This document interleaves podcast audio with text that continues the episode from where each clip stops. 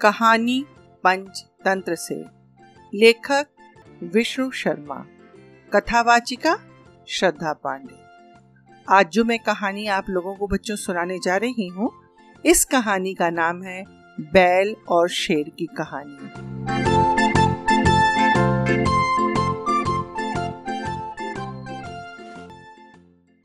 तो सुनो कहानी। आओ बच्चों, तुम्हें सुनाए एक कहानी। इस कहानी में है बैलों की नादानी। ये है कहानी बहुत पुरानी। सुनाया करती थी मेरी नानी। कहती, नानी, हो अगर पक्के दोस्त तो करना सदा भरोसा, वरना हो सकता है मुसीबत से सामना। तो बच्चों, एक था सुंदरवन, जहाँ पर तीन बैल रहते थे। तीनों आपस में बहुत बहुत बहुत बहुत अच्छे मित्र थे। वे जहाँ जाते थे, साथ साथ जाते, साथ खाते और साथ रहते। वे घास चरने के लिए जंगल में भी एक साथ ही जाया करते थे। उसी जंगल में एक खूंखार शेर भी रहता था। कई दिनों से उसकी नज़र इन तीनों बैल पर थी।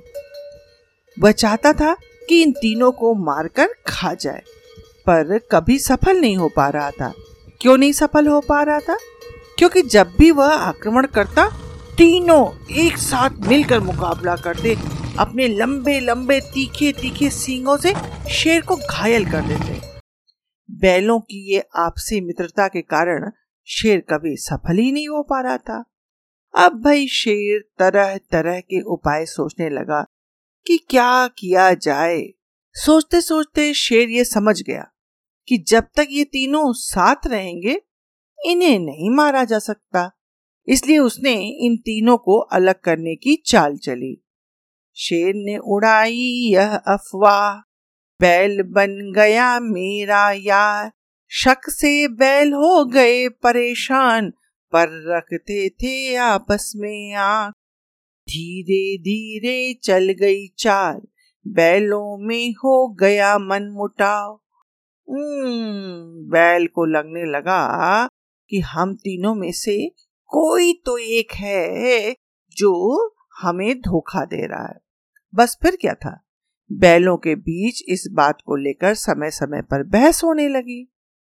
एक दिन इसी बात को लेकर तीनों बैलों में झगड़ा हो गया। शेर तो खुश हो गया और सोचने लगा, अरे वाह, ये तो बड़ा अच्छा हुआ। मैं जो सोच रहा था, वह तो हो गया। अब मज़ा आएगा। अब शक के कारण तीनों बैल अलग अलग रहने लगे। उनकी दोस्ती टूट चुकी थी। वे अलग अलग होकर जंगल में चरने जाने लगे। बस, शेर को तो इसी मौके का इंतज़ार था। शेर झाड़ी में छिपकर बैठा था। जैसे ही उसने बैल को अपने पास देखा, बस उस पर हमला बोल दिया। अकेले पड़ जाने के कारण वह बैल पहले तो शेर का मुकाबला किया, लेकिन बेचारा ज़्यादा देर तक शेर के सामने टिक नहीं पाया और शेर ने उसे मारकर खा लिया। अब भी कुछ दिनों के बाद शेर दूसरे बैल की ताक में रहने लगा। एक दिन उसे भी अकेला पाया और उस पर भी हमला कर दिया। वो भी बेचारा ज़्यादा देर तक शेर का मुकाबला नहीं कर पाया और शेर उसे मारकर खा गया। अब सिर्फ़ बचा एक बैल। वो समझ गया कि शेर अब उसे भी मार डालेगा। वह छिप छिप कर रहने लगा। डर के कारण वह चरने भी नहीं जाता, पर भूखा कब तक रह सकता था? एक दिन वह घास चरने गया। बहुत भूख लगी थी उसे। बस हरी हरी घास देखकर उसे चरने में मस्त हो गया। बस। शेर चुपचाप दबे पाँव दबे पाँव उसके पास आया और उस पर हमला कर वह भी अकेले शेर का मुकाबला नहीं कर पाया और शेर ने उसे भी अपना शिकार बना लिया। शेर की चाल कामयाब हो गई। धन्यवाद।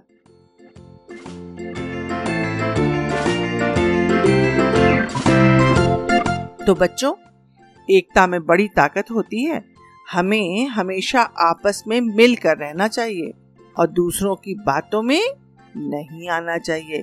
क्योंकि आपने देखा ना, कहानी में किस तरह शेर ने तीनों बैलों की दोस्ती तोड़ी, फिर उन्हें अपना शिकार बना लिया। यदि वे साथ साथ होते तो क्या शेर कामयाब हो पाता? सोचिए और जुड़े रहिए हमारे साथ और इंतज़ार कीजिए अगली कहानी का। तब तक स्वस्थ रहिए और मस्त रहिए।